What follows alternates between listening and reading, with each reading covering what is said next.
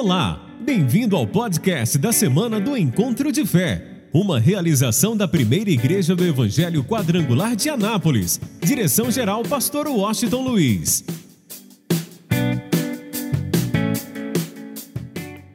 Os anos mais sombrios da história da igreja começou exatamente, escute bem isso, quando Nero, aos 17 anos de idade, no ano 54, ah, Nero assume o governo de Roma. A partir desse momento, começa uma história sombria para a igreja. Nero era tão louco, mas tão louco, que ele mandou matar a sua própria mãe.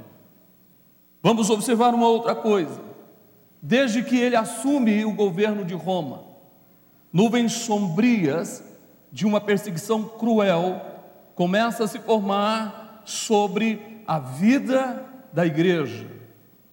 Então, é muito importante que nós possamos parar um pouquinho. A gente fala muito de pressão hoje, e às vezes o pastor tem pressão, a, a igreja tem pressão, o líder tem pressão, e nós, na verdade, não sabemos, no fundo mesmo, o que é pressão. Escute bem, nós vamos observar que dez anos depois, quando ele assume o governo de Roma, Nero toma a decisão, devido à sua loucura, ele toma a decisão, com desejo de ter uma Roma mais bela, uma Roma maravilhosa, ele manda colocar fogo em Roma. No ano de 64, exatamente no dia 14 de julho, 17 de julho, ele manda colocar fogo em Roma. E ele sobe na torre de Messena e vestido como ator, com a sua lira, ele vê, ele observa é, realmente as labaredas de fogo, show de labaredas de fogo que queima toda a Roma. Eram 14 bairros. Desses 14 bairros, 10 queimaram totalmente, foram devastados, foram totalmente destruídos. Esses 10 bairros foram totalmente destruídos. Sobrou quatro bairros que eram densamente é, povoados por judeus e cristãos. Eram povoados por judeus e cristãos. Então agora Nero tem um álibi. E ele coloca a culpa do fogo em Roma, ele coloca nos cristãos. Começa aí mais do que nunca uma perseguição muito forte contra a igreja. Segundo alguns historiadores, naqueles dias faltou-se madeira, porque muitos cristãos foram crucificados e não havia madeira suficiente em Roma para que isso acontecesse. Então a gente imagina a dor, o choro, o sofrimento que havia realmente ali em Roma um verdadeiro derramamento de sangue, de chacina, uma chacina terrível contra a igreja de Cristo. No ano 66, uma rebelião se explode, dois anos depois, uma re rebelião se explode em Cesareia Marítima. Nesse momento, Nero manda para Cesareia o general Tito para tentar controlar essa rebelião. Por quê? Porque alguns tinham profanado uma sinagoga e os zelotes que nunca foram a favor do governo de Roma se revoltaram contra a profanação dessa sinagoga. Bem, nós vamos observar uma outra coisa, dois anos depois, no ano de 68, o Senado depõe a Nero e ele se suicida. Dois anos depois, no ano 70, começa a rebelião, quer dizer, ou seja, a rebelião em Israel estava incontrolável.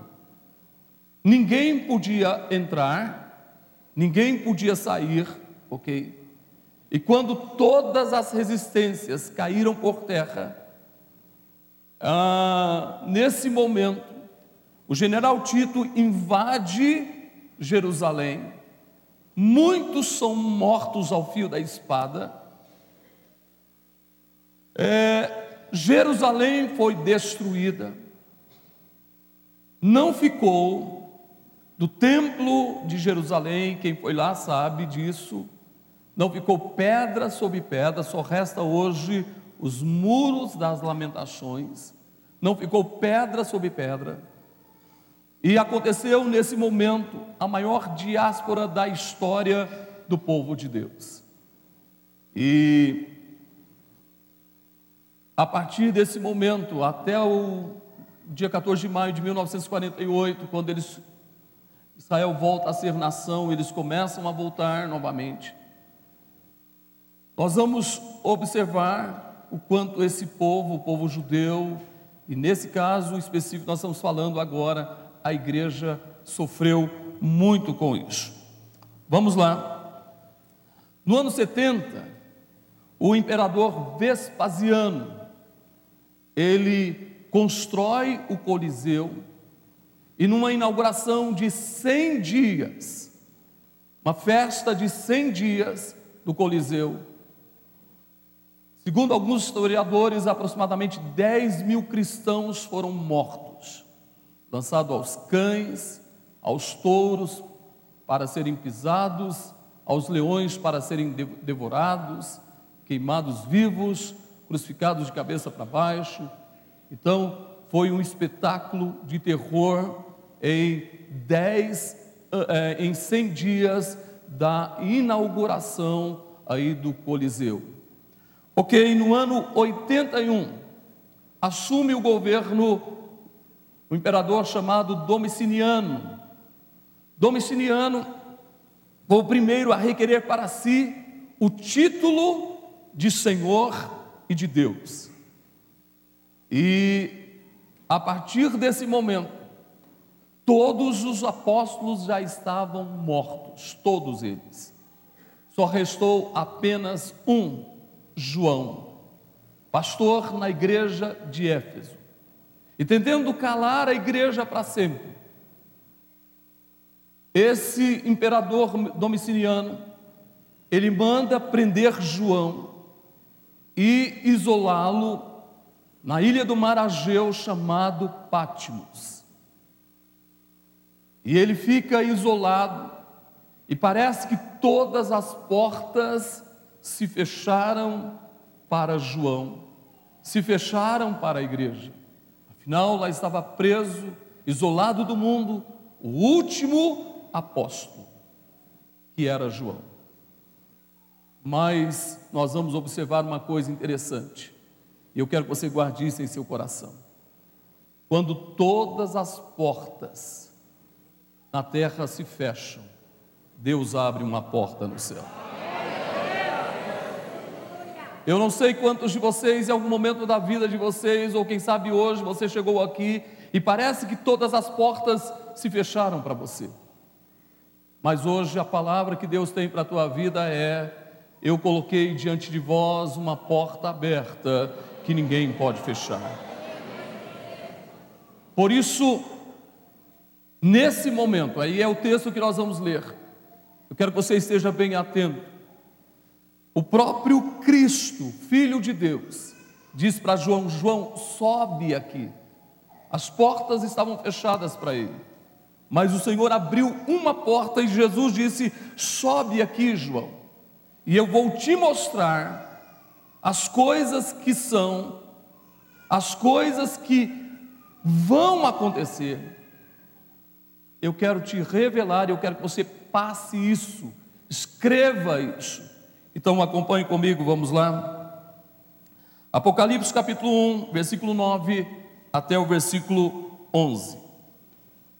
Eu quero que você esteja bem atento.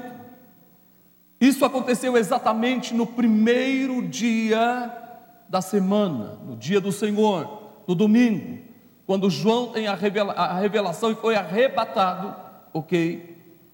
Então vem a importância, eu tenho falado para a igreja que sou pastor, a importância de nós reservarmos. O domingo pertence a quem, gente?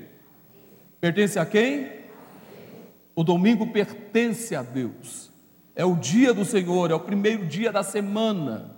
Então nós precisamos ter uma aliança muito forte com o domingo.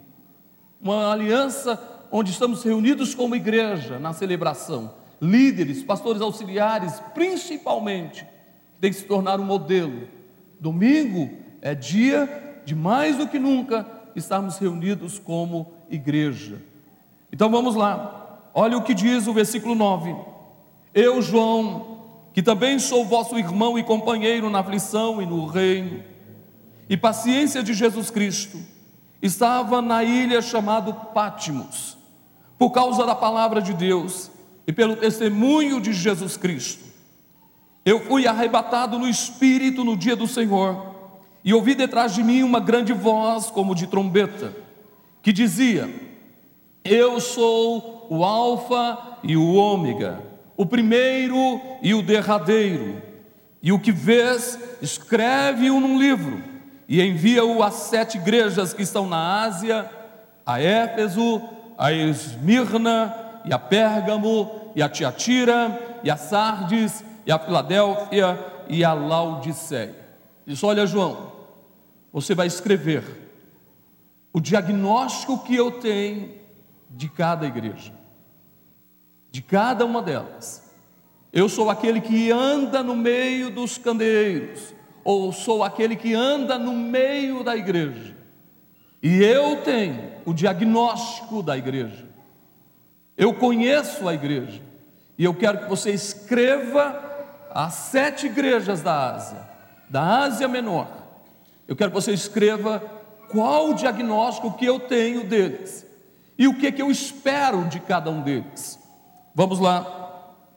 E o mais incrível é que João teve a visão mais linda, mais extraordinária do Filho de Deus. Por exemplo, quando nós temos o um encontro de vencedores, nós temos um momento que é a palavra, para mim, a palavra mais linda de todas, chamada amor de Deus. Uma palavra fantástica. E nesse momento, uma parte do filme chamado Jesus é apresentado. E você observa que o que fizeram com Jesus, bateram em sua cabeça, colocaram uma coroa de espinho sobre a sua cabeça e bateram nessa coroa de espinho. Deram pauladas na cabeça de Jesus, seu rosto estava deformado de tal maneira que o profeta Isaías diz: E olhando nós para ele, nenhuma beleza víamos para que o desejássemos. Era desprezado e o mais indigno entre os homens, varão de dores, experimentado no trabalho. E como um de quem os homens escondiam o rosto, não fizemos dele caso algum. Então, João teve, ele viu esse Jesus totalmente deformado humilhado, massacrado, pisado, rejeitado. Mas agora ele tem a visão do Cristo glorificado. A visão agora era diferente. E eu quero que você entenda isso e guarde no seu coração. Nós precisamos saber a quem nós servimos. Não, eu acho que você não entendeu. Nós precisamos saber a quem nós servimos nós precisamos ter a visão de quem está conosco. Eu vou repetir. Nós precisamos ter o entendimento e a visão de quem é que está conosco. Hoje se fala muito de pressão, de depressão, mas olhe bem para mim e escute isso. Eu preciso saber quem está comigo. Eu preciso entender quem está comigo nas horas mais difíceis da minha vida. Eu preciso ter a visão de quem está comigo quando a pressão é muito forte. Ele diz: Olha, quando você passar pelas águas, elas não te submergirão. Quando passares pelo fogo, nenhuma chama arderá em ti. Sabe por quê? Porque ele diz: Eu sou contigo. Não, olha, nós precisamos entender isso. Ele está dizendo: Eu sou contigo. Meu irmão, ele nunca disse que nós não enfrentaríamos pressões na nossa vida, que não enfrentaríamos lutas na nossa vida, dificuldades na nossa vida, problemas na nossa vida, enfermidades na nossa vida. Mas ele disse uma coisa: ele disse, Eu sou contigo. Sabe, é hora da gente parar um pouquinho, em vez de focar na situação, fo focar nos problemas, focar nas dificuldades, focar em qualquer outra coisa, o nosso foco tem que estar naquele que está conosco 24 horas por dia, aquele que diz e que não mente e que não nos engana. Aquele que diz: Não temas, não te assustes, eu sou o teu Deus, eu te pego pela tua mão direita, eu faço isso, eu te pego pela mão e digo: não temas, eu te ajudo, eu te ajudo e eu te sustento com a minha destra fiel, e eu estou falando daquele que João viu. Vamos lá, vamos ver quem é ele? Vamos ter a revelação de quem ele é? Versículo 12: E virei-me para ver quem falava comigo, e virando-me vi sete castiçais de ouro, e no meio dos sete castiçais, um semelhante ao filho do homem, vestido até os pés de uma roupa comprida, e cingido pelos peitos com um cinto de ouro. Olha um pouquinho para mim. Enquanto eu estou lendo e você está lendo, procure tentar visualizar isso. Ter uma imagem de Jesus. Que talvez a imagem que a gente tem de Jesus é a imagem dele sofrendo na cruz, a imagem que a gente está acostumado a ver na tradição religiosa, de alguém com semblante caído, olho deprimido, lágrimas caindo dos olhos. Mas hoje o Espírito Santo quer te revelar quem é Jesus Cristo. Deixa ele te revelar agora conforme essa palavra. E ele diz, versículo 13: E no meio dos sete castiçais, um semelhante ao filho do homem, vestido até os pés de uma roupa comprida, e cingido pelos peitos com cinto de ouro. Sua cabeça e cabelos eram brancos como lã branca, como a neve e os seus olhos, glória a Deus, e os seus olhos, e os seus olhos, e os seus olhos, como, e os seus olhos, como que a gente?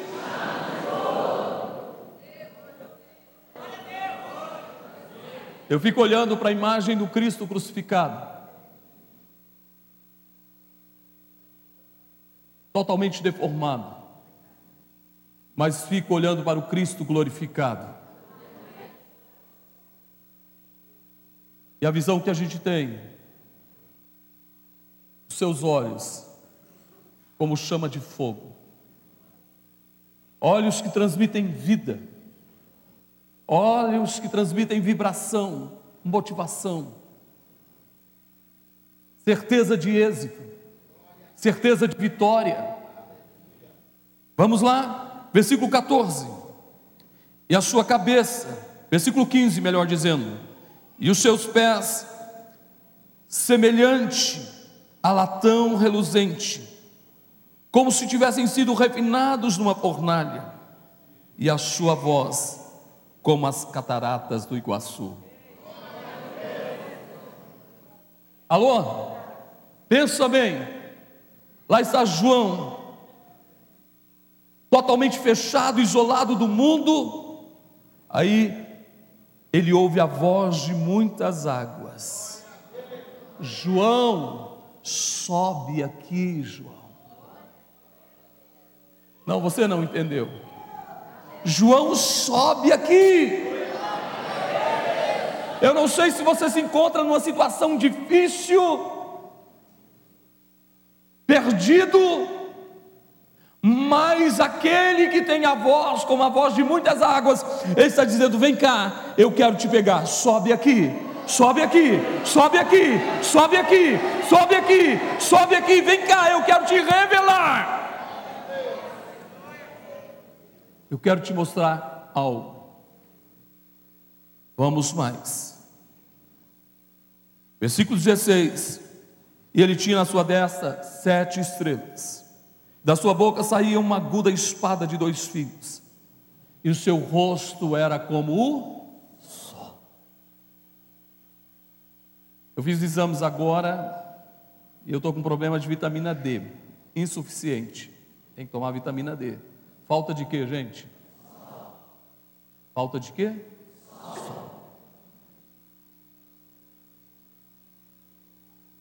Não, você não entendeu.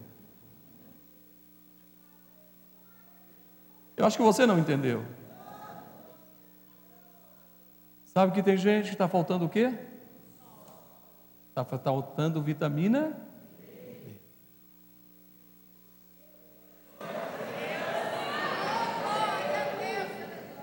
Está faltando o que, gente? Por que, que alguém está morrendo espiritualmente? Está fraco, debilitado? Por quê? Por que, que não há energia suficiente? Falta o que, gente? Falta vitamina D. Falta o que, gente? Está pegando o sol tomando sol. Você está tomando sol? Não, vou repetir. Você está tomando sol?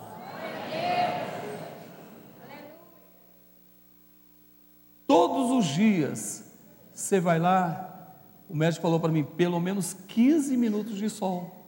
Você tem que tomar sol. Vamos lá, pelo menos 15 minutos, meia hora, tomando sol, uma hora. Irmão, eu estou falando do seu TSD.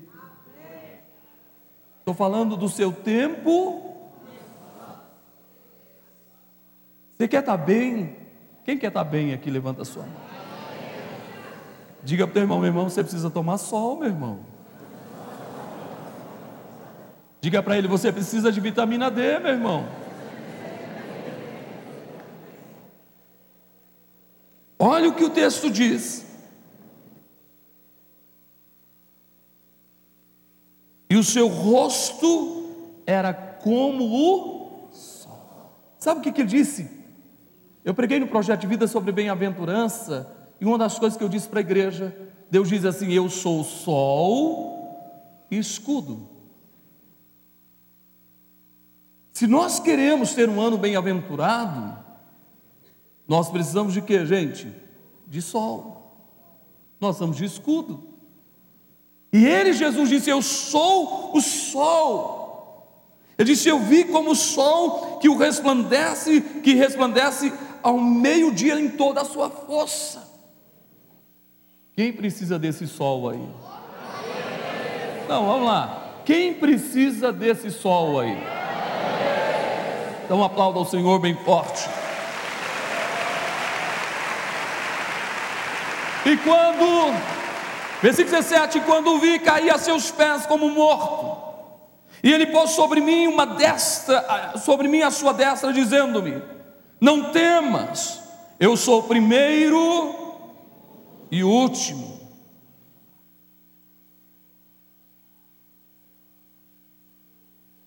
E o que vive e o que, gente? E fui morto. Mas eis aqui, estou vivo para todo o. Quem pode dizer o quê? Quem pode dizer o quê? Amém. Quem pode dizer o quê? Amém. E tenho. Não, isso é, isso é tremendo, gente. Eu tenho a chave da morte e a chave do inferno. Não. Alô? Você sabe a quem você serve? Se o inferno se levantou contra você, se a pressão é grande, é forte, e parece que você não está dando conta mais, eu quero que você entenda: quem está com você é aquele que tem a chave do inferno. Alô, ele tem a chave do inferno.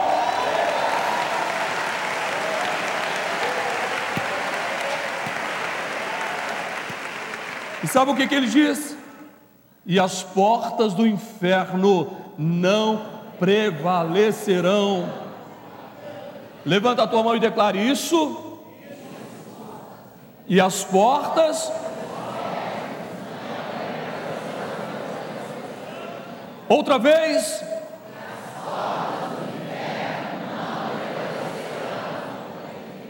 Sabe qual é o nosso problema?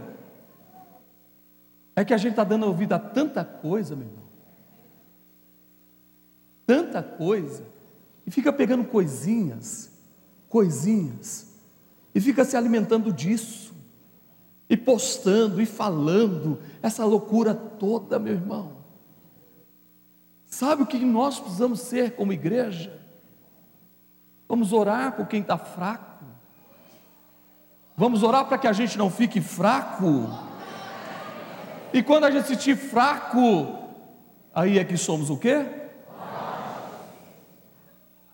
Sabe o que a gente precisa, meu irmão, em vez de ficar postando, falando de coisinhas aqui, ali, meu irmão, vai lá, traz sua palavra de vida, de ânimo, de motivação. Olha, fala das coisas de Deus, fala do amor de Deus, da grandeza de Deus.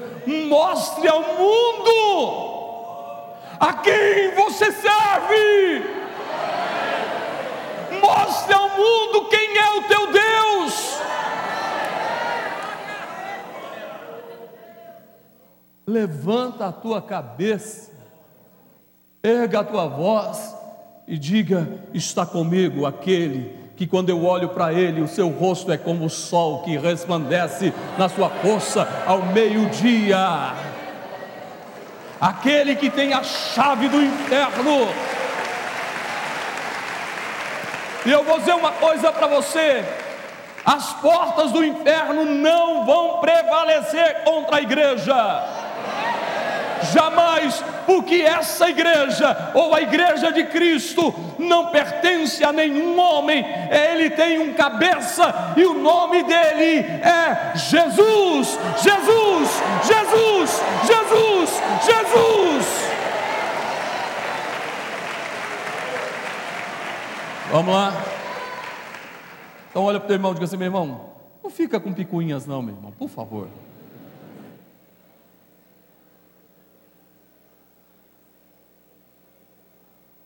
Alô? Quem está me entendendo? Põe a mão na altura do peito e diga assim: Eu vou me envolver com coisas grandes. Diga: Eu vou me envolver com coisas grandes, porque o meu Deus Diga: O meu Deus, o meu Deus, o meu Deus é grande. O meu Deus. Você pode aplaudir a grandeza deste Deus?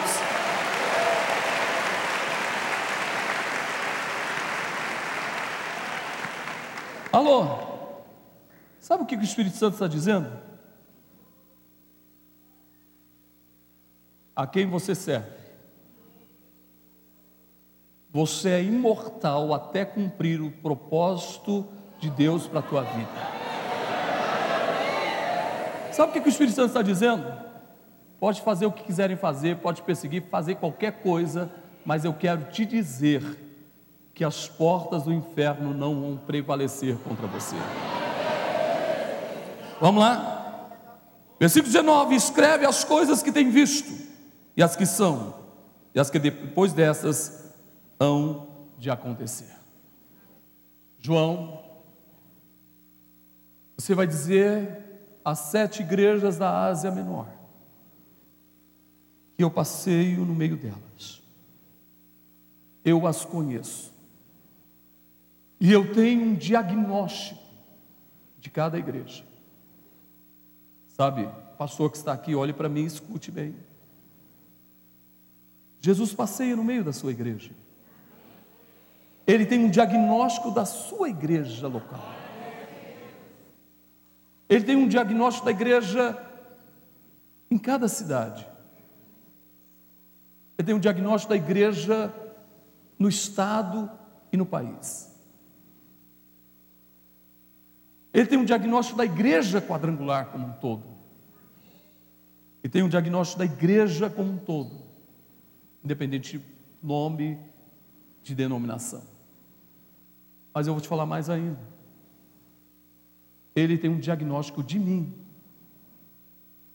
Ele tem um diagnóstico de você. O que, que ele vai dizer a nosso respeito? Ele fala as sete igrejas, o diagnóstico que ele tem. De João escreve aí. Duas delas só elogio. Não há nenhuma reprovação, nenhuma censura, só elogio. Quatro delas, elogio e, re, e censura. Quatro delas. E uma, ele não elogia não faz nenhuma censura, ele reprova essa igreja totalmente. Olhe para mim, a pergunta é: que igreja sou eu? Que igreja somos nós? Nós temos que sair daqui pensando, refletindo: que igreja sou eu? Que igreja somos nós? Vamos lá. Acompanhe comigo na tua Bíblia. Primeiro Apocalipse capítulo 2. Ele elogia a igreja de Esmirna. Apocalipse capítulo 2, versículo 8 e 9. E ao anjo da igreja que está em Esmirna escreve: Isso diz o primeiro e o último, o que foi morto e reviveu. Conheço as tuas obras e tribulação e pobreza Olhe para mim. Ele disse: Olha, eu conheço as obras de vocês. Igreja de Esmirna, eu conheço a obra de vocês. A tribulação que vocês têm passado. Eu conheço o que vocês dizem de si mesmo. Vocês dizem de si mesmo que são pobres. Este é o diagnóstico que você tem de vocês mesmos. Mas eu estou aqui para dizer para vocês que o diagnóstico que eu tenho de vocês é que vocês são ricos. Porque qual é a visão que nós temos de uma igreja rica? Qual é a visão que a gente tem?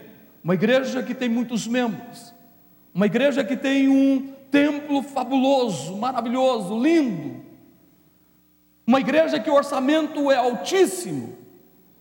Essa é a visão que a gente tem de igreja rica mas não é a visão de Deus, não é a visão de Jesus. Uma igreja pode ser maravilhosa, ok, bela, um templo fabuloso, o orçamento ser altíssimo, mas se tornar ser uma igreja o quê? Mas a igreja de Esmirna era uma igreja aliançada, comprometida, avivada, que não se deixava abater pelas aflições, que estava tão envolvida no reino de Deus e a sua preocupação era com as coisas espirituais, de tal forma que eles estavam ajuntando tesouros nos céus. Pergunta para alguém que está do teu lado: você está juntando tesouro nos céus, meu irmão? Segunda igreja que é só elogio, a igreja de Filadélfia, capítulo 3, por favor, versículo 7 e versículo 8.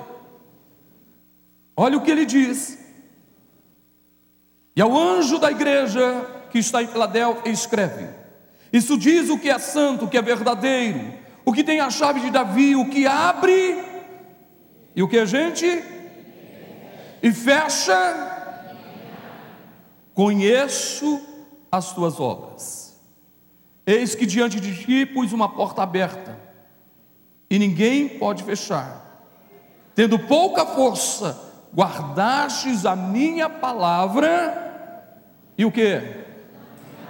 E não negastes o meu.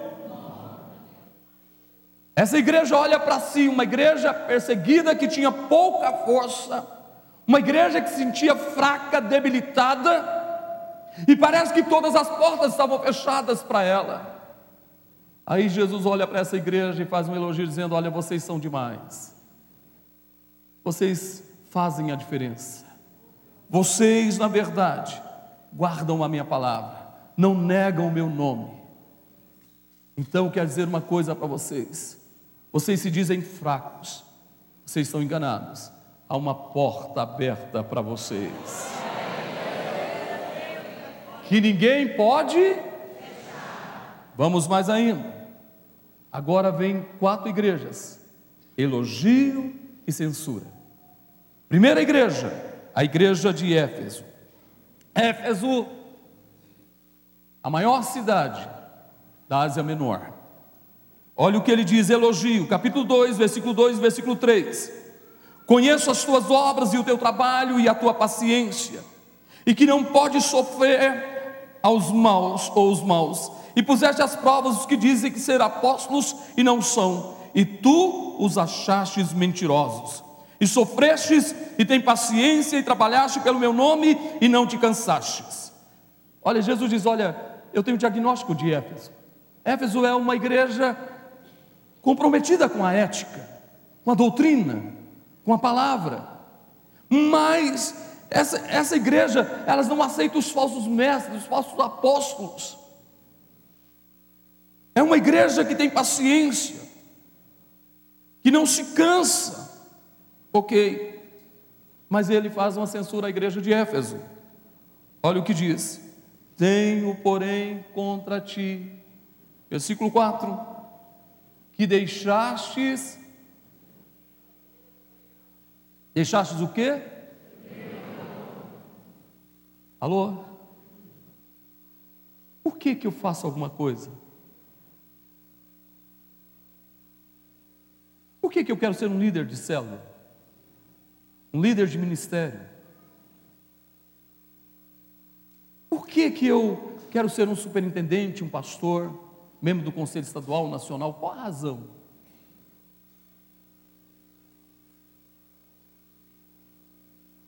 Uma igreja que zelava pela ética, pela doutrina, mas não fazia por. Lembra que Paulo disse? Ainda que eu falasse a língua dos anjos e dos homens, se não tivesse amor, ainda que eu desse todos, repartisse todos os meus bens, toda a minha fortuna, e não tivesse o quê? Por que, que nós fazemos alguma coisa para Deus? Você está esperando o elogio do seu pastor? O reconhecimento dele? Ah, o pastor não olha para mim, não me elogia, não fala nada, nunca deu uma palavra de elogio para mim. O que que a gente faz? Ah, o meu superintendente, a igreja está crescendo, sou fiel nas minhas taxas. Ele nunca falou nada, nunca me deu um elogio. Vamos lá. Segunda igreja. Igreja de Pérgamo. A segunda maior cidade da Ásia Menor. Olha o elogio. Capítulo 2, versículo 13. Conheço as tuas obras e onde habitas, que é onde está o trono de Satanás, e retens o meu nome. Não negastes a minha fé, ainda nos dias de Antipas, minha fiel testemunha, o qual foi morto dentre vós, entre vós, onde Satanás habita. Ele disse: Olha, eu tenho aí um exemplo que é Antipas. Eu conheço a obra de vocês. Vocês não toleram o trono de Satanás, ok? Ou, ou seja, vocês estão é, aonde está colocado o trono de Satanás? Lá estava uma, uma, uma, uma estátua uma, uma, uma imagem de Domiciliano, e ele diz assim: Olha, mas vocês não negaram a fé. Eu me lembro ainda de Antipas, minha fiel testemunha, morreu por causa do meu nome, da minha palavra. Saiu daí exatamente de Pérgamo. Vamos lá, mas ele vem para a censura. Capítulo 2, versículo 14 e 15. Mas algumas poucas coisas tem contra ti, porque tens lá os que seguem a doutrina de Balaão, o qual ensinava Balaque a lançar tropeços diante dos filhos de Israel, para que comessem dos sacrifícios da idolatria e se prostituíssem. Assim também Assim tens também os que seguem a doutrina dos nicolaítas, o que eu odeio. Olha, vocês estão exatamente no lugar onde está o trono de Satanás montado aí. Mas eu conheço a fé de vocês. Eu conheço realmente a fé de vocês. Vocês não negaram o meu nome, mas no meio de vós Existem alguns que estão seguindo a doutrina de Balaque, de Balaão e dos nicolaítas que eu odeio. Vamos mais ainda, terceira igreja, igreja de Tiatira. Elogio, capítulo 2, versículo 19. Eu conheço as tuas obras, e o teu amor, e o teu serviço, e a tua fé, e a tua paciência, e que as tuas últimas obras são mais do que as. Você viu que essa igreja é diferente? A igreja de Éfeso é uma igreja que tinha doutrina, zelava pela doutrina, pela ética, não aceitava os falsos mestres, os falsos apóstolos, mas faltava o que, gente? Faltava o que? Agora ele olha para a igreja de Tiatira, elogia essa igreja porque e diz que essa igreja era uma igreja que tinha muito o quê? Amor. Muito amor. Isso, isso só mesmo Deus mesmo, porque você pode observar, o tempo vai passando e as pessoas vão se enfraquecendo no amor, nas ações, nas atitudes. Mas essa igreja, o tempo foi passando, foi uma igreja que trabalhou no social, uma igreja que cuidava um dos outros, se preocupava uns com os outros, as obras deles agora era maior do que as primeiras. Era uma igreja diferente, mas Jesus tinha uma censura. Vamos lá? Capítulo 3, capítulo 2, versículo de número 20. Mas tem contra ti que tolera Jezabel, mulher que se diz profetiza, ensinar e enganar os meus servos, para que se prostituam e coma dos sacrifícios da idolatria. O que, que nós entendemos? Era uma igreja cheia de amor, mas não zelava pela doutrina, aceitava os falsos mestres, os falsos apóstolos, e aceitava a doutrina de Jezabel, tentando influenciar toda a igreja com essa doutrina. Vamos lá, quarta igreja, eu preciso correr. A igreja de Sardes. Elogio, capítulo 3, versículo 4. Mas também em Sardes algumas pessoas que não se contaminaram, que não contaminaram suas vestes, e comigo andarão de branco, porquanto são dignas disso. Está dizendo, olha, Sardes, existe um grupo de pessoas aí que não se contamina. Quem está me entendendo, diga glória a Deus. Mas ele tem uma censura. Ao anjo, versículo de número 1 e 2 do capítulo 3. Ao anjo da igreja que está em Sardes, escreve: Isso diz o que tem sete, os sete Espíritos de Deus e as sete estrelas. Conheço as suas obras, que tens nome de que vives. Interessante. Essa igreja se gabava que era uma igreja viva, mas era uma igreja que estava. Olha para mim e escuta isso. Olha que o diagnóstico de Jesus é diferente. Uma igreja diz que é pobre, a igreja de Esmirna, ele diz que ele, essa igreja é o quê? É rica. A igreja de Esmirna diz: não, nós somos pobres. E Jesus não, vocês são ricos. A igreja de Éfeso diz: não, não tem jeito, nós somos fracos, as portas fecharam. Ele diz: vocês estão enganados. Está colocado diante de vocês uma porta aberta. Agora vem uma igreja que diz que está viva. Eles vocês estão enganados, vocês estão o quê? Mortos. Quem somos? Esmirna, Filadélfia, Éfeso, Pérgamo, Tiatira, Sardes. Agora vem uma igreja que Jesus não elogiou. Jesus não, é, não fez nenhuma censura. Jesus reprovou essa igreja totalmente. A igreja de Laodiceia. Para nós entendermos isso, nós vamos conhecer a situação geográfica e o que acontecia nessa, nessa cidade, Laodiceia. Escute bem, Laodiceia ficava entre, ligada a 9 quilômetros de distância de duas cidades, Hierápolis e Colossos. Eram cidades tão próximas que quando Paulo escreve uma carta à igreja de Colosso, ele pede para ser lida em Hierápolis e também em Laodiceia. Hierápolis era um lugar de fontes termais, de águas terapêuticas, ok. E até hoje muita gente viaja a Hierápolis, seria como a nossa Caldas Novas. Colosso era um lugar de águas frias, geladas, também terapêuticas. E as pessoas iam para lá também para esse tratamento para a saúde. Mas Laodiceia, Laodiceia a água só chegava em Laodiceia por aquedutos. E quando elas chegavam, chegava morna, não era água terapêutica e nem servia para beber. Se alguém bebesse, sentia náuseas. Por isso Jesus usa a situação geográfica, porque o povo entendia isso. E ele fala sobre essa igreja. Vamos lá, capítulo 3, versículo 15 até o versículo 17. Conheço as tuas obras, que nem és frio nem quente. Quem dera foras frio ou quente. Assim, o que és morno, e nem és frio nem quente, vomitar-te-ei da minha boca.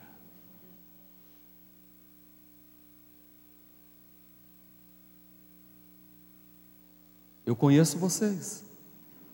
Igreja de Laodiceia, eu vos conheço. Quem dera vocês fossem quente ou frio, mas vocês são mornos. Eu estou a ponto de vomitar vocês da minha boca. E vocês dizem que são ricos.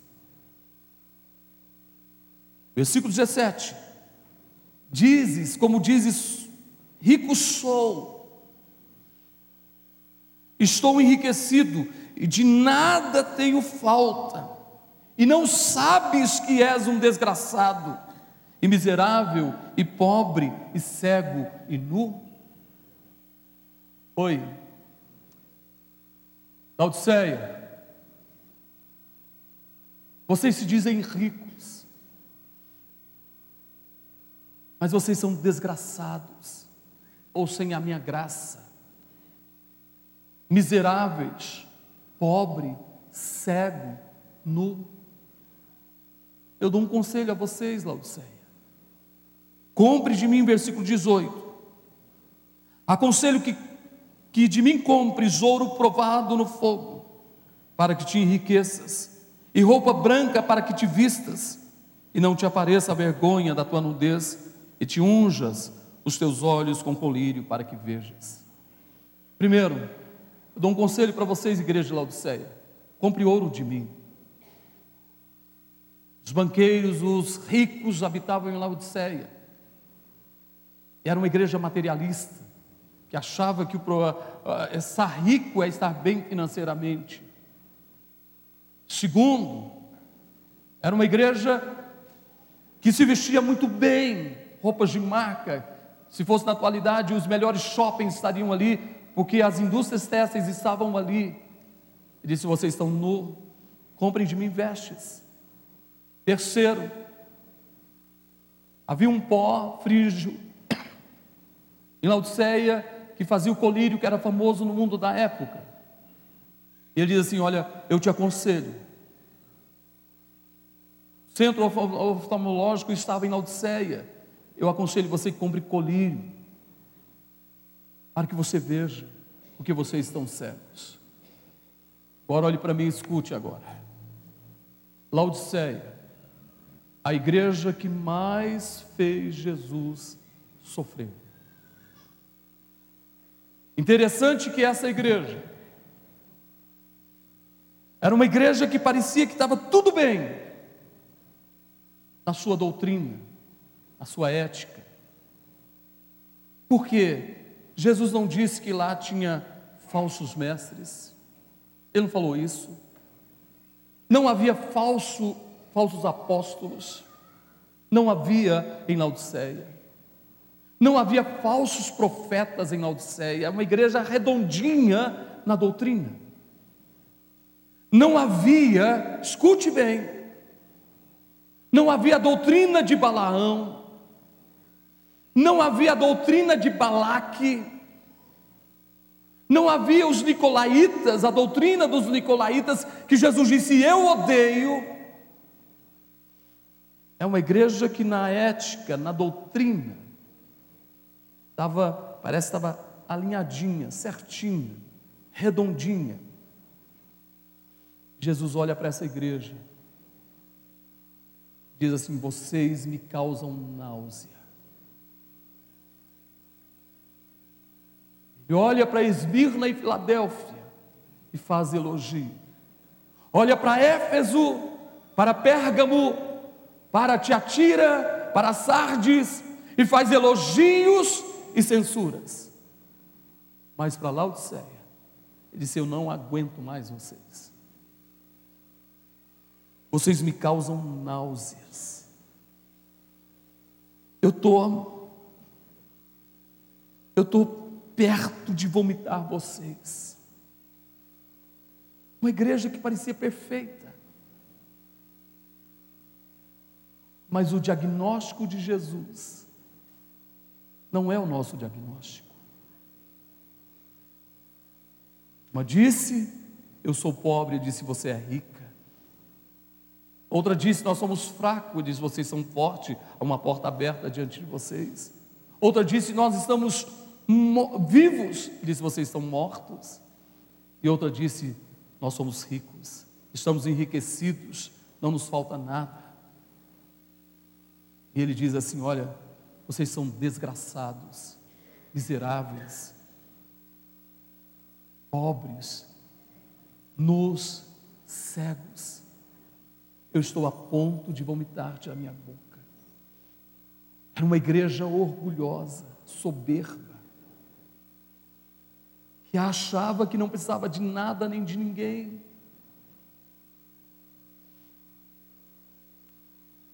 Olhe para mim e escute isso agora. Deus odeia a soberba.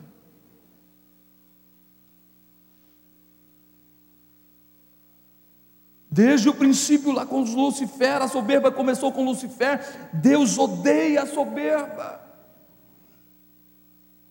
A soberba leva ao isolamento. Uma pessoa soberba, ele não quer se misturar com ninguém. Uma pessoa soberba, uma igreja soberba, não quer ouvir ninguém.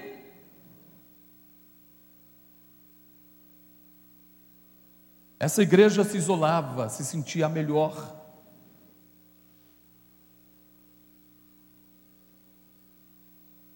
Escuta isso agora.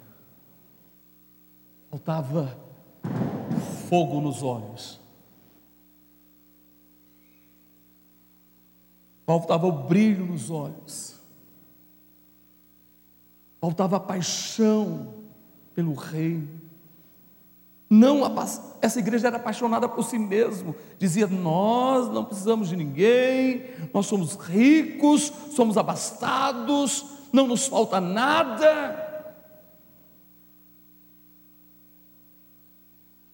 Uma igreja que faltava paixão pelo reino.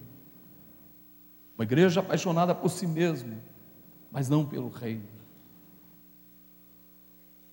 Uma igreja que tinha perdido a paixão pelo perdido, o amor pelo perdido.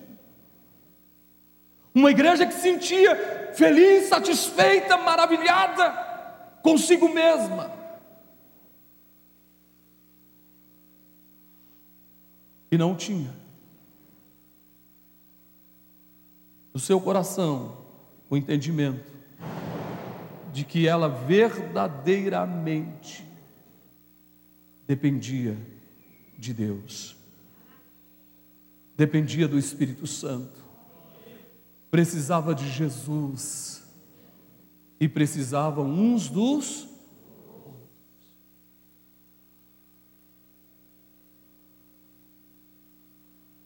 Que igreja somos? Olhe para mim. Que líder sou? Eu não quero me misturar. Não, vou, não vou me envolver, não quero mexer com isso. Não quero estar junto com meu pastor, não, o pastor se vira, eu estou bem. Não quero ouvir meu superintendente. Para quê? Ah, estou fazendo meu trabalho, está bom demais.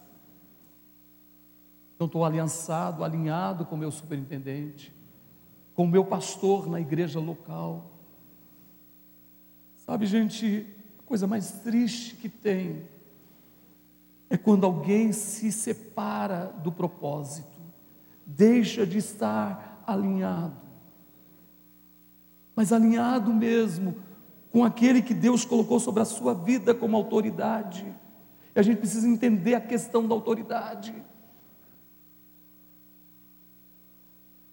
Como nós precisamos entender isso de toda a nossa vida, de todo o nosso coração. Você, líder que está aqui, você precisa estar alinhado com o seu pastor, de mãos dadas com ele, dizer: Pastor, conta comigo a qualquer hora eu quero estar ao teu lado, porque Deus me chamou para estar do teu lado. Conta comigo, pastor. Pastor, chega para o seu superintendente e olha dizer: Superintendente, eu estou com você, estamos juntos, porque não é o meu reino, a minha igreja local não é o meu reino, nós estamos construindo o reino de Deus.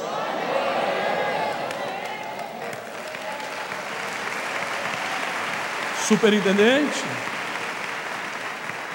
alinhado com os coordenadores, secretários, o conselho estadual e toda a igreja alinhada com a nossa liderança nacional. Que igreja somos? Uma igreja que não se envolve, uma igreja que se isola, que cada um vai para um caminho, um para um lado, outro para o outro, não, não há um alinhamento. Que igreja somos?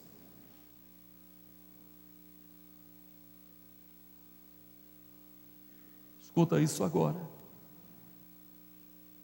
Que igreja somos? E pastores e líderes.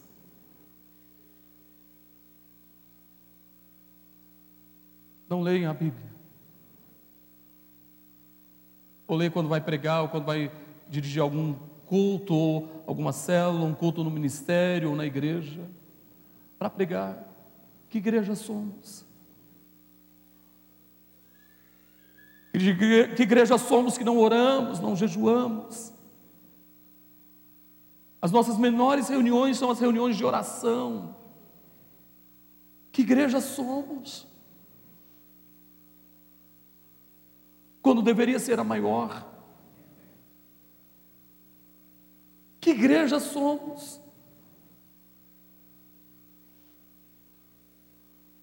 Que igreja somos? Que investimos, ou não ou usei a palavra errada, gastamos duas horas, quatro horas, seis horas diante de uma televisão, ou diante de uma internet, ou no WhatsApp, ou no Instagram, ou no Face. Achamos somos tão ocupados que a gente não vai para os pés do Senhor, no nosso TSD, no nosso tempo a sós com Deus. Que igreja somos, gente? Que igreja somos? Que em vez de falar da grandeza de Deus, do amor de Deus, fica com picuinhas, com coisinhas.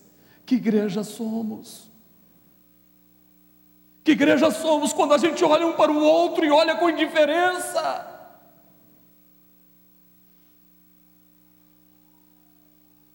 Que igreja somos quando a gente tem alguma coisa contra alguém e acha que essa, pessoa não serve? Que igreja somos?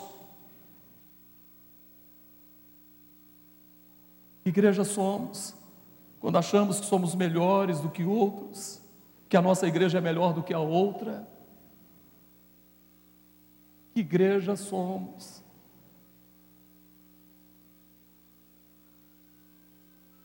Que igreja somos? Que líderes nossos estão namorando e dormem juntos? Que igreja somos?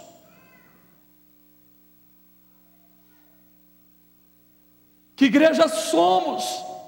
Quando estamos sozinhos e ninguém está vendo, na internet, no computador, no celular, que igreja somos? Que igreja somos? E falamos mal dos nossos líderes e dos nossos liderados? Que igreja somos?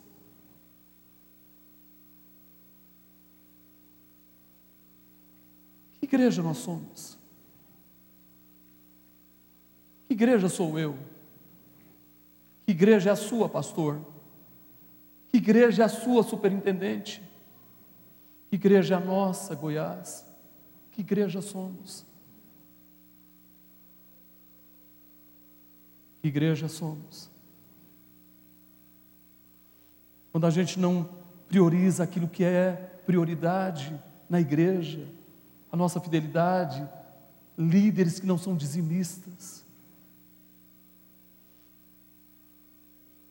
líderes, pastores que não são dizimistas. Que igreja somos?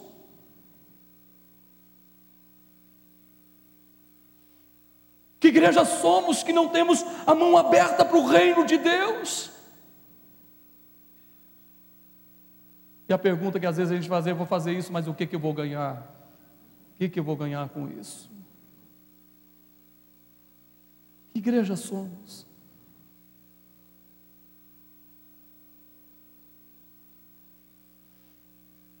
igreja nós somos?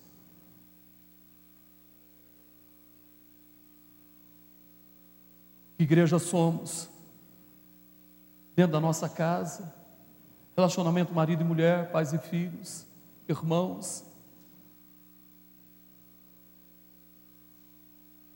Irmão, há uma tristeza no nosso coração, cada vez o pastor Manuel está falando, cada vez que você faz um casamento e pouco tempo depois o casal se separa. Que loucura, gente. O número de divórcios na igreja está crescendo dia a dia. Que igreja somos? Que igreja nós somos? Onde o texto, a Bíblia diz até que a morte vos separe. Que igreja nós somos, gente? Hoje está muito normal. Líderes, pastores se separam. Que igreja somos?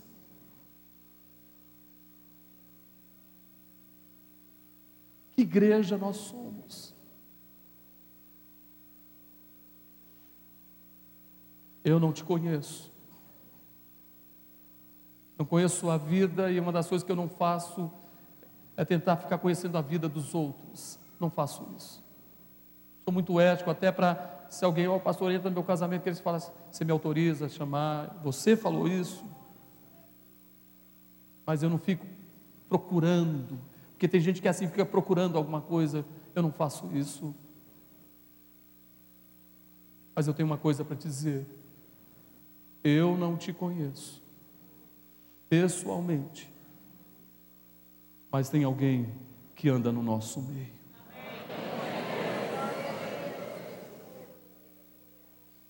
Tem alguém que conhece o meu coração. Conhece a minha vida quando estou sozinho, sem minha esposa, sem meus filhos, sem ninguém. Tem alguém que está lá e me conhece. Conhece os pensamentos que vão à minha mente, à minha vida. Ele me conhece. Ele te conhece. Ele nos conhece.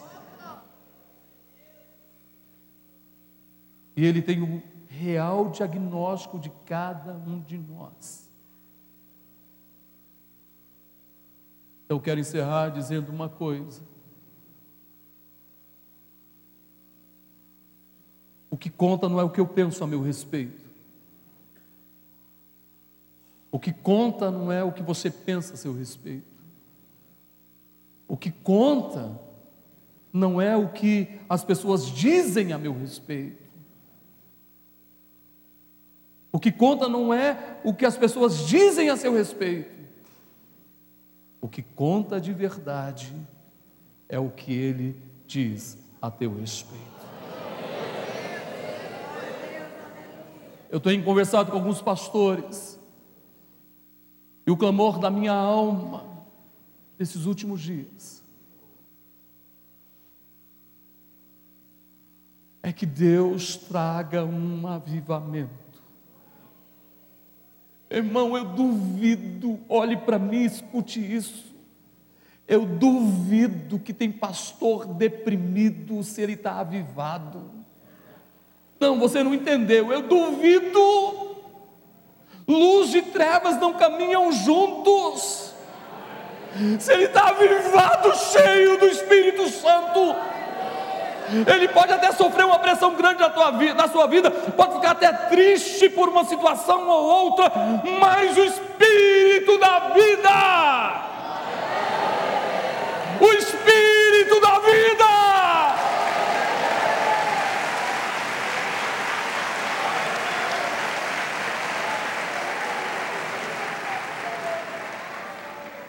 Aviva, Senhor, a tua obra.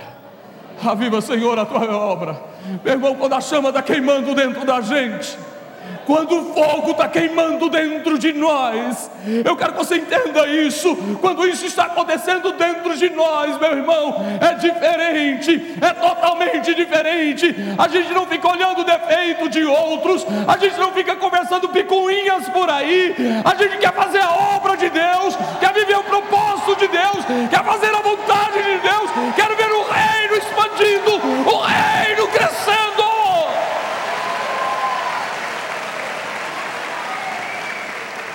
Igreja viva, igreja avivada, é uma igreja sem fofoca, é uma igreja sem conversa fiada, é igreja aliançada, é igreja comprometida, é igreja voltada para Deus, é igreja que a única coisa que ela quer fazer é dizer: Senhor, eis-me aqui, usa-me a mim. Sabe? E eu sei que o avivamento tem que começar em mim. O avivamento não vai começar na sua igreja, não, meu irmão, vai começar em você.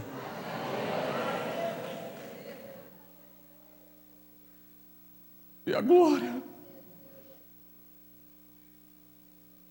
É isso que o Espírito Santo quer.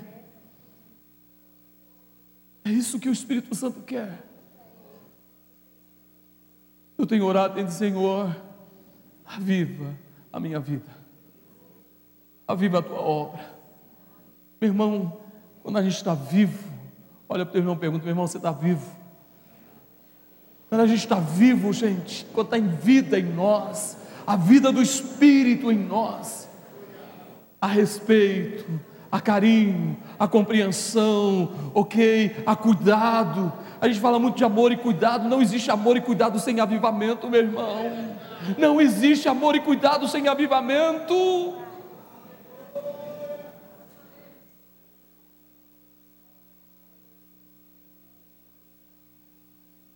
E tem tanta conversa por aí.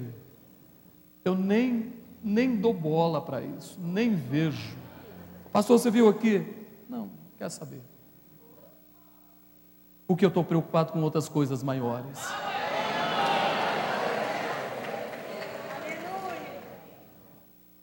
Eu não vou entrar nessa, meu irmão. Não vou mesmo. Eu quero o avivamento. Eu me lembro da nossa fundadora. Por que você não se defende? Para quê? Eu estou tão ocupado na obra de Deus que eu não tenho tempo para isso. Só quem não tem o que fazer, faz o que não deve. Faz quem está ocupado, meu irmão. Só quer Deus. Deus, Deus. Todas as vezes que você vê uma postagem minha, vai estar tá lá, ó, estou orando por você. Estamos sonhando que a igreja cresça, que se você vai bem, está fazendo isso, aquilo. Pronto. Eu não preciso nada mais do que isso. Porque se eu tiver alguma coisa, ou eu peço um grupo de pastores ou irmãos para orar por mim, ou então vou para o meu TSD.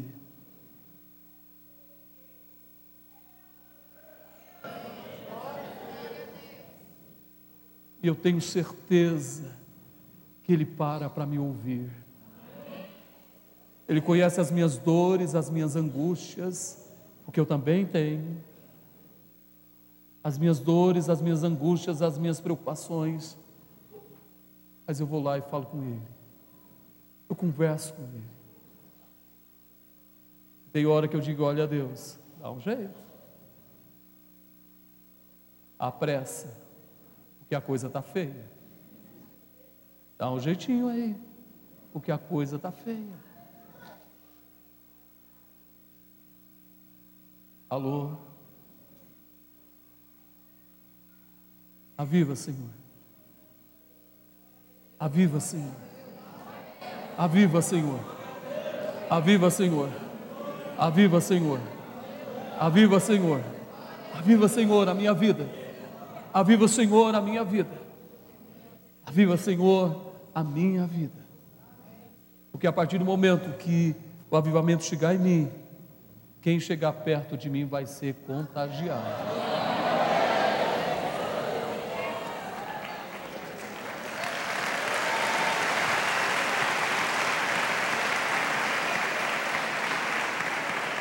Favor, se coloque em pé.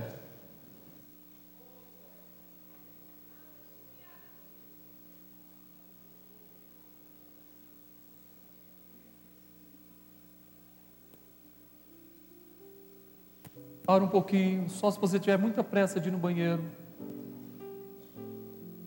Feche os teus olhos.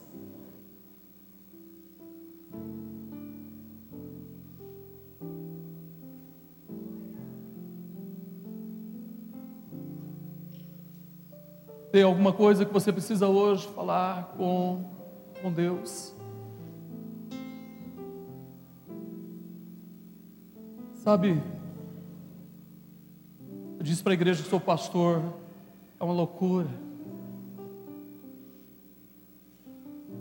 Gente da igreja sonha com a festa de 15 anos do filho, da filha, e já está sonhando com a discoteca, meu irmão um baile, festa de casamento de crente, e crente para satisfazer os outros compra bebida alcoólica, fora aqueles que bebem.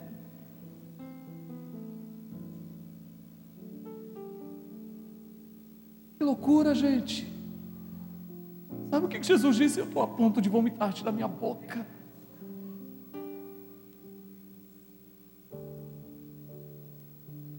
Namorados que ficam. Um falando muitas vezes, ou um falando mal do outro, coisas que acontecem no dia a dia. Ah, meu irmão. Eu quero ser Esmirna. Eu quero ser Filadélfia. Vou dizer uma coisa para você: a gente faz de tudo para dar o melhor na igreja. Mas eu vou dizer uma coisa para você prefiro estar debaixo de uma lona preta e ter a glória de Deus do que estar neste lugar.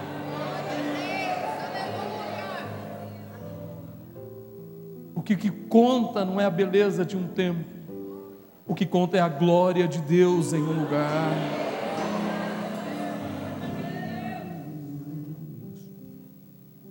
E eu quero que essa glória flua dentro de você. Eu quero que essa glória flua dentro de você. Jesus disse: Você só precisa crer em mim. Só isso, só creia, creia, creia. Porque se você crê em mim, se você tomar posse da minha vida, do meu viver, da minha mensagem, se você tomar posse da minha palavra, do meu amor, da minha bondade, da minha misericórdia,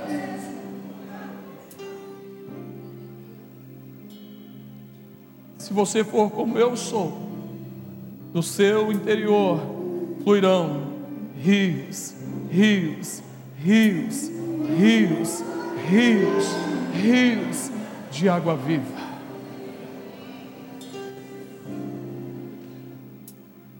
Não, é um momento de arrependimento. É um momento de confissão e arrependimento. Você investiu tempo, gastou tempo com coisinhas. Peça perdão a Deus hoje.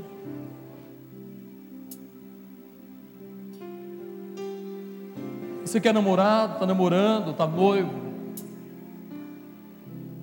e teve relação com a pessoa que você está namorando ou namorou, peça perdão hoje.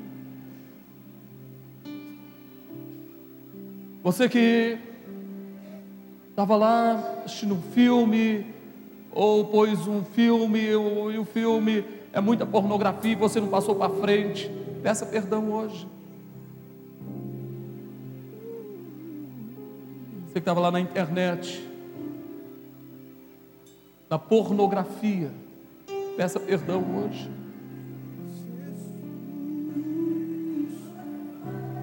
Você que desejou mal de alguém, peça perdão hoje. Você que falou mal de alguém, peça perdão hoje. Ah, meu irmão, da mesma boca não pode sair água doce e água amarga. O que, que eu preciso pedir perdão para Deus hoje?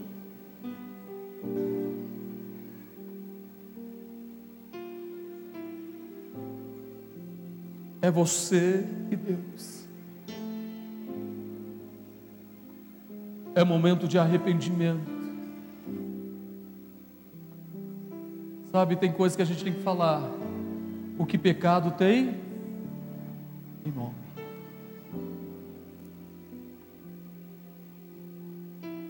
Se algum momento você achou que não precisava da liderança nacional, não, não precisa desse povo, precisa do pastor Mário, pastor Mário para lá, está na dele, está nem preocupado comigo. Ou do conselho estadual, ou do superintendente, ou do seu pastor. Peça perdão. Diga, Pai, a partir de hoje, eu quero estar aliançado, alinhado, porque eu quero o avivamento na minha vida. Eu vou dizer uma coisa para você. Quem chegar perto de você só vai ouvir coisas boas. Não, você não entendeu. Quando a gente está vivendo o avivamento, a gente só fala de coisas boas. Só fala bem. Sabe o que, que eu vejo? Estevão vivendo um momento mal. Poderia estar em depressão mas ele disse: Eu vi os céus abertos. Eu vejo os céus abertos. Sabe o que, que eu vejo? Eu vejo o Filho de Deus. Ah, Ele está lá. Ele está sentado à direita do Pai. Eu vejo. Por isso ele tem a capacidade, no avivamento que ele estava vivendo. Pai, perdoa, o que eles não sabem o que fazem. Não impute neles este pecado. Feche os seus olhos enquanto a nossa equipe canta. Quero voltar. Eu quero que você fale com Deus. Aleluia. Quero voltar ao início de tudo, encontrar-me